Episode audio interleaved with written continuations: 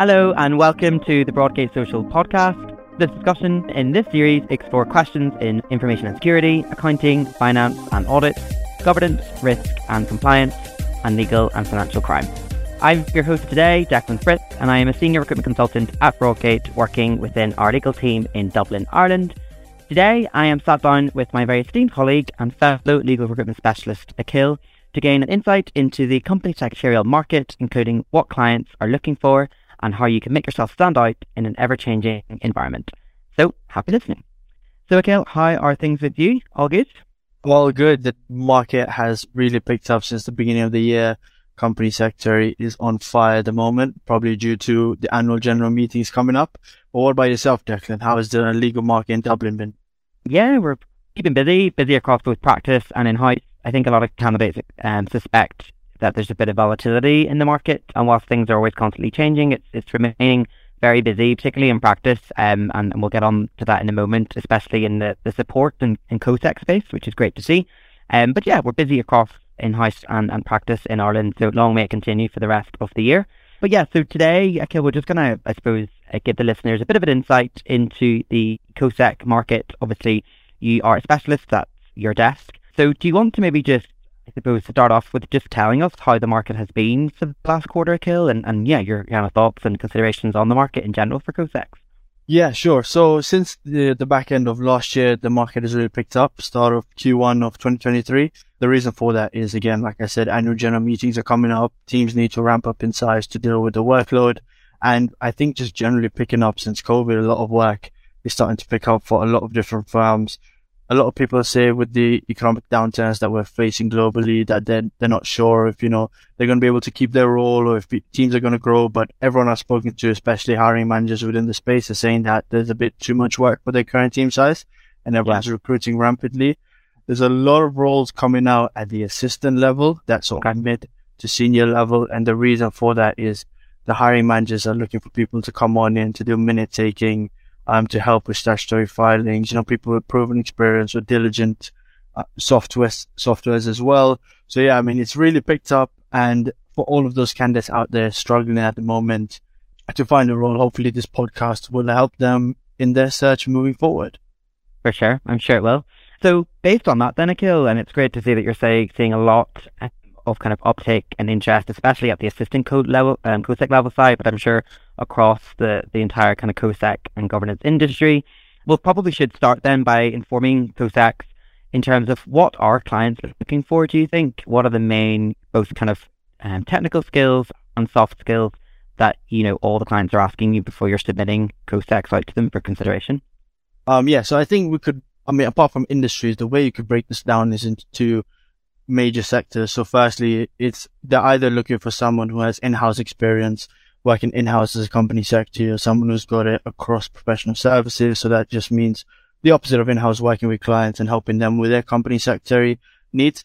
The, the in-house one is usually within financial services, insurance, you know, helping make sure the company is compliant in accordance to governance rules and statutory legislation. The one in professional services we've seen across the legal sector is people often have too much work to deal with for their clients. Um, so they are looking for people with proven client facing roles because when you do make that switch from in-house to client facing is a different environment. So companies yeah. really do focus in on the background of every candidate. Okay. Okay. Perfect.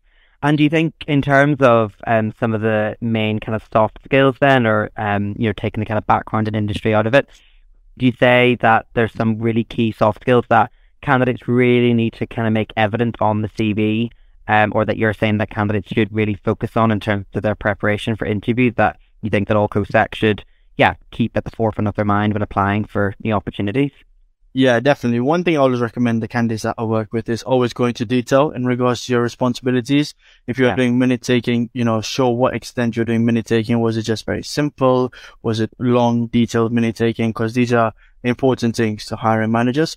Um, yeah. they have a specific caliber of candidate that they're after. And, you know, if your minute taking doesn't align, they'll find out at interview stage, um, or later on in the job. And it could just be a complete waste of time for everyone on both sides. So yeah. always be kind of honest and go into a lot of detail in terms of your soft skills, whether it's the Diligent softwares you've been using, the minute taking, um, the attention to detail you have, And if it's ha- within professional services, you know, feel free to talk about the portfolio of clients you handle, what industries they work with, work in, extent you work with them. So if it's just purely minute taking, make sure you let them know that. If you're also helping with, you know, onboarding new entities for their clients, let them know because these yeah. things are really key when going into processes.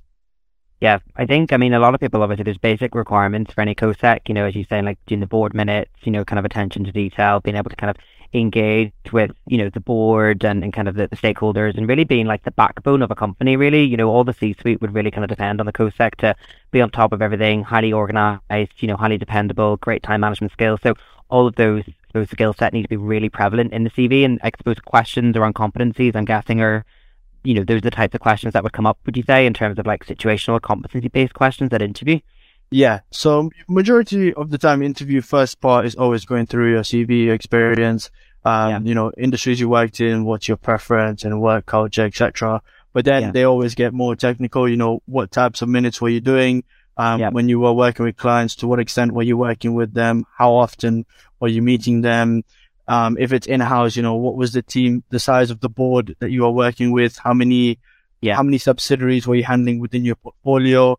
So there's yeah. always competency-based questions because in this market, it is one about your character, but it is a lot about your skills. Um, yeah. Because two company secretaries are never the same. No one really has the same work. It all just varies from one level and one firm to another yeah, so you'd say it's probably 50% on your skill set and CV, but 50% in kind of showing them what you can kind of do and talk about your, your skill set and your exactly. at length at interview. Okay, brilliant. And you mentioned a great point there as well, not just kind of focusing on the kind of more, you know, generic, you know, COSEC minimum based requirements. I think it is, you know, A, going into detail, as you say, how many, you know, people were on the board, you know, the, the kind of subsidiaries that you're working on, the industry of the subsidiaries that you were working on, you know, I suppose, yeah, how many kind of board meetings you were kind of doing and, and, and things like that. I think that definitely goes a long way. So if the CV is quite detailed to that effect, then obviously the hiring managers can look at that and see how that marries up or mirrors, you know, what, what kind of their structures like as a business internally. But you made another great point actually. It's it's more about kind of being able to kind of work with external kind of stakeholders and, and work with the clients as well.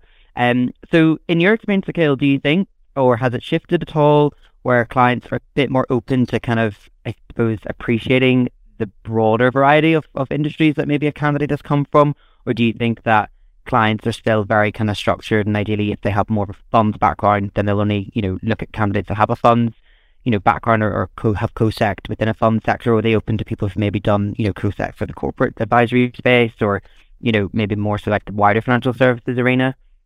Um, yes, good question, Declan. So hiring managers often say they want someone who's purely for example, funds based, but that's not truly the case because they would not just be doing funds work. They will often yeah. you know, dip their toes in the corporate section, um, also help with basic onboarding of entities. So what they like to see someone has, you know, some sort of experience within those areas. So when they do come across those factors in the role, it's not, you know, it's not a new newsflash. It's not something that they've never encountered before. Yeah. I mean, for candidates as well looking to switch from in-house to professional services, they often find it harder because it's a completely different environment and hiring managers are aware of this because they've had, they probably have had candidates in the past that made that switch and just didn't quite hit the ground running. So it just yeah. depends on how long, you know, hiring managers have to get people up and running within the team. So it varies from, from case to case.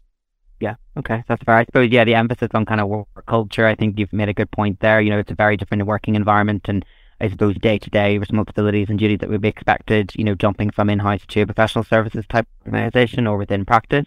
Um, and yeah, what what might suit or kind of you know kind of marry up with the soft skills or the basic kind of characteristics of one COSEC might not kind of fit the other. So yeah, I think and and in that kind of case, that'd be Akil. Or when you're speaking to candidates in in this market, it might be useful for our clients to know. Do you feel like there's more of a motivation or a draw for candidates to want to be working in the professional services sector, or do you think they prefer to work in house for, for an actual company? Is there like a trend, any trends or yeah thoughts around that? That's a good question, Declan. I would say it varies from candidate to candidate. A lot of the market is more in-house based. Okay. because there's more positions available and there's more companies that have in-house teams. When you look at the professional services, if someone is, you know, predominantly based within professional services, they, mm-hmm. they tend to stay in that area just because, you know, they're used to the culture. They like the way the work is, you know, always evolving and changing from client to client to different requirements every week. When it comes to the clients, they, they often are open because, you know, yeah. it's a candidate short market. There's more jobs than there are um, top talented candidates available. So when you do find someone who has in-house experience, but managing a variety of different subsidiaries, let's say they're working for a blue chip company and their portfolio consists of 35 subsidiaries, it is quite transferable to professional services because yeah. within professional services, they would look after, you know, anywhere from 30 to 50 clients mm-hmm. in their portfolio at a mid level.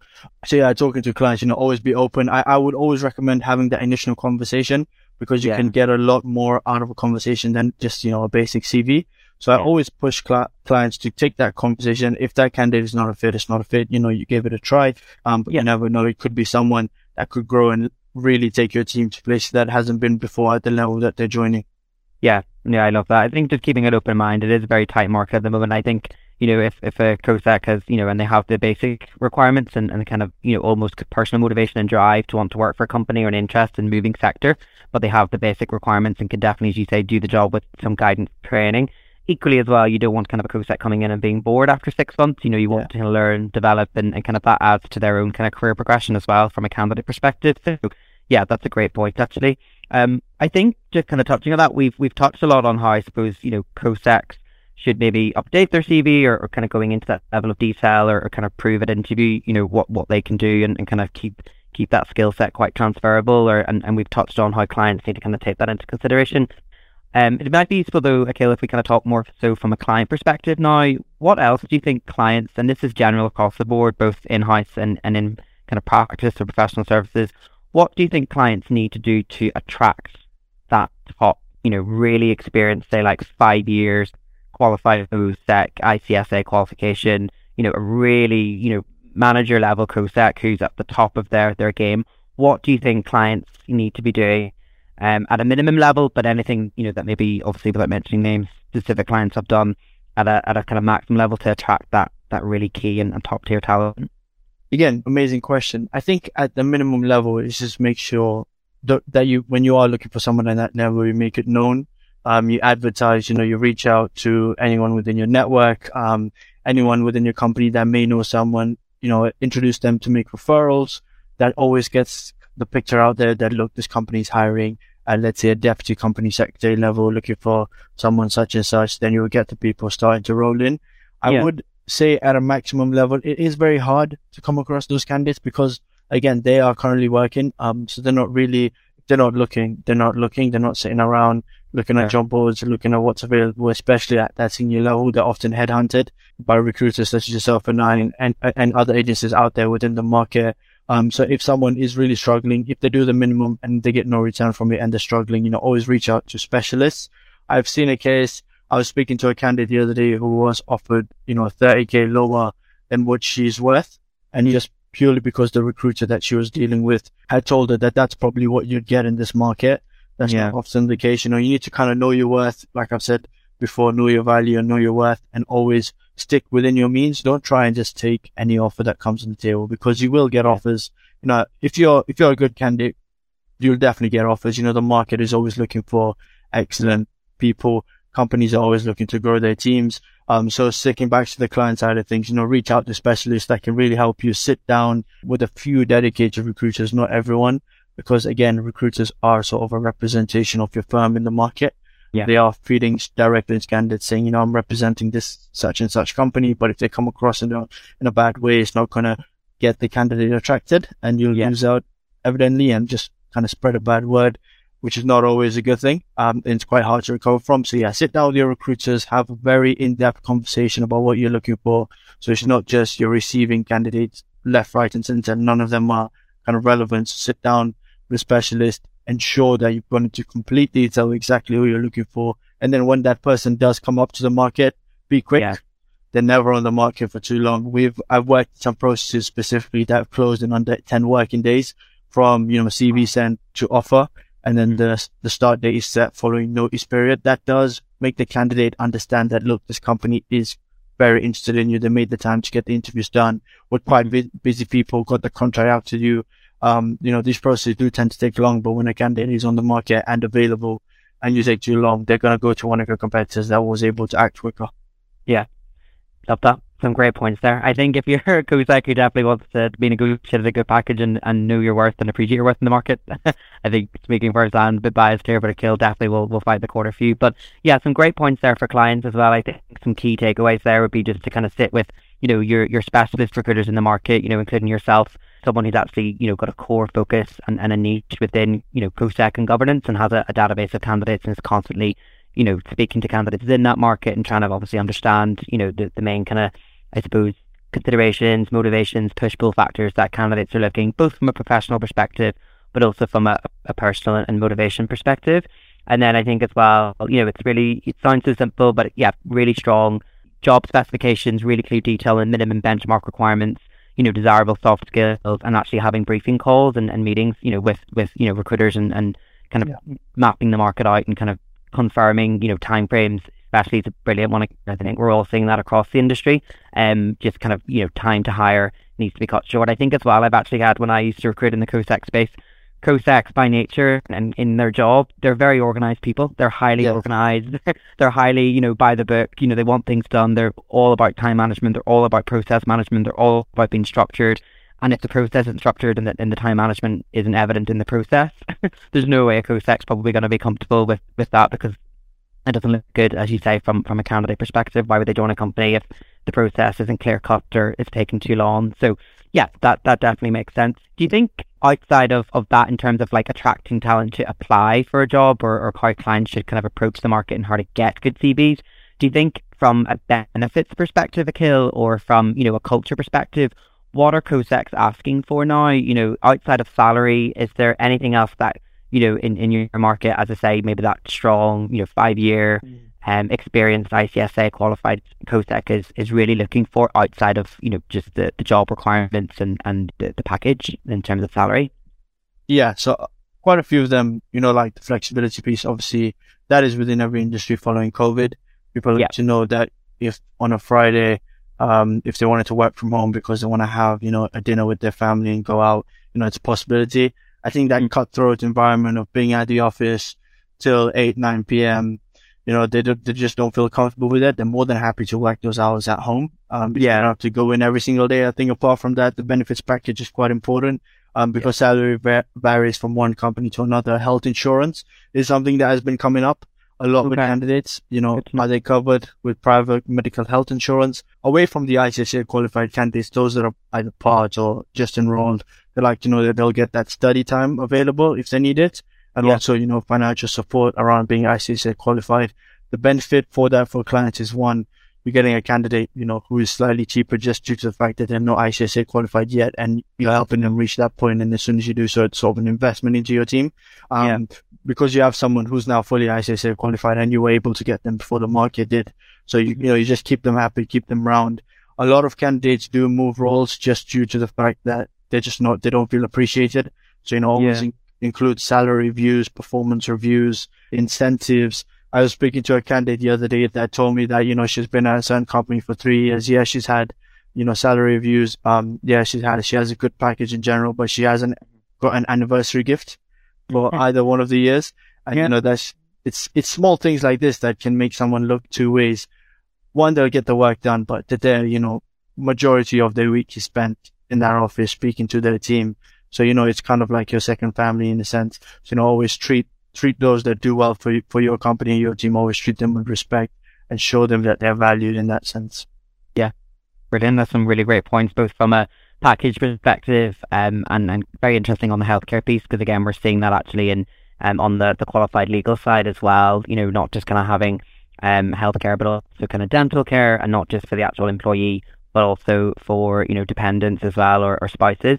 Um, and equally, you know, maybe trying to get healthcare, um, not just when someone's passed probation or proved, you know, six months of work, but from day one. I think that that goes a long way as well. And definitely since COVID, um, you know, the, the wider package considerations have really come into the fore of candidates' minds when considering an offer. And a lot more candidates now aren't just, you know, exclusively motivated by what the minimum salary, ben- you know, package is. It's more so, as you say, the additional benefits and other cultural considerations that do definitely go a long way, given how competitive it is. So yeah, you make some you make some great points there.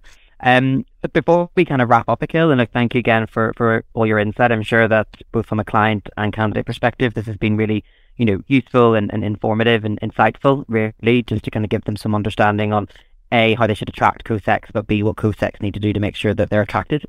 um, is there any final kind of tips or advice that you would give, uh, you know, or any kind of final guidance into the, the market just before we kind of wrap up, I suppose, just broadly speaking? I mean, based on, on what we said, maybe some kind of final final comments um, would be would be good. Yeah, I mean, I could sit here for hours, Declan, and talk to you about the market, you know, just sit being in the co-sec market day in, day out, you learn a lot from speaking to candidates and market research. The one tip I'd give to clients is dedicate yourself to a specialist. Um, let a specialist help you build out your team. Any knowledge you need, you know, just due to the nature of re- relationship with that specialist, I'm sure you'll be able to attain that information. And then again, you're just getting the best of the best before the rest of the market does. On the candidate side of things, you know, network with specialist recruiters because they will know when, you know, the jobs that are not on the market are actually on the market before they come available. Be specific with what you're looking for. Don't just put yourself in every single process out there. You're going to lose track of who you're talking to. You're not going to seem as credible at interview stage and it's just not going to get you anywhere. I've seen it take candidate.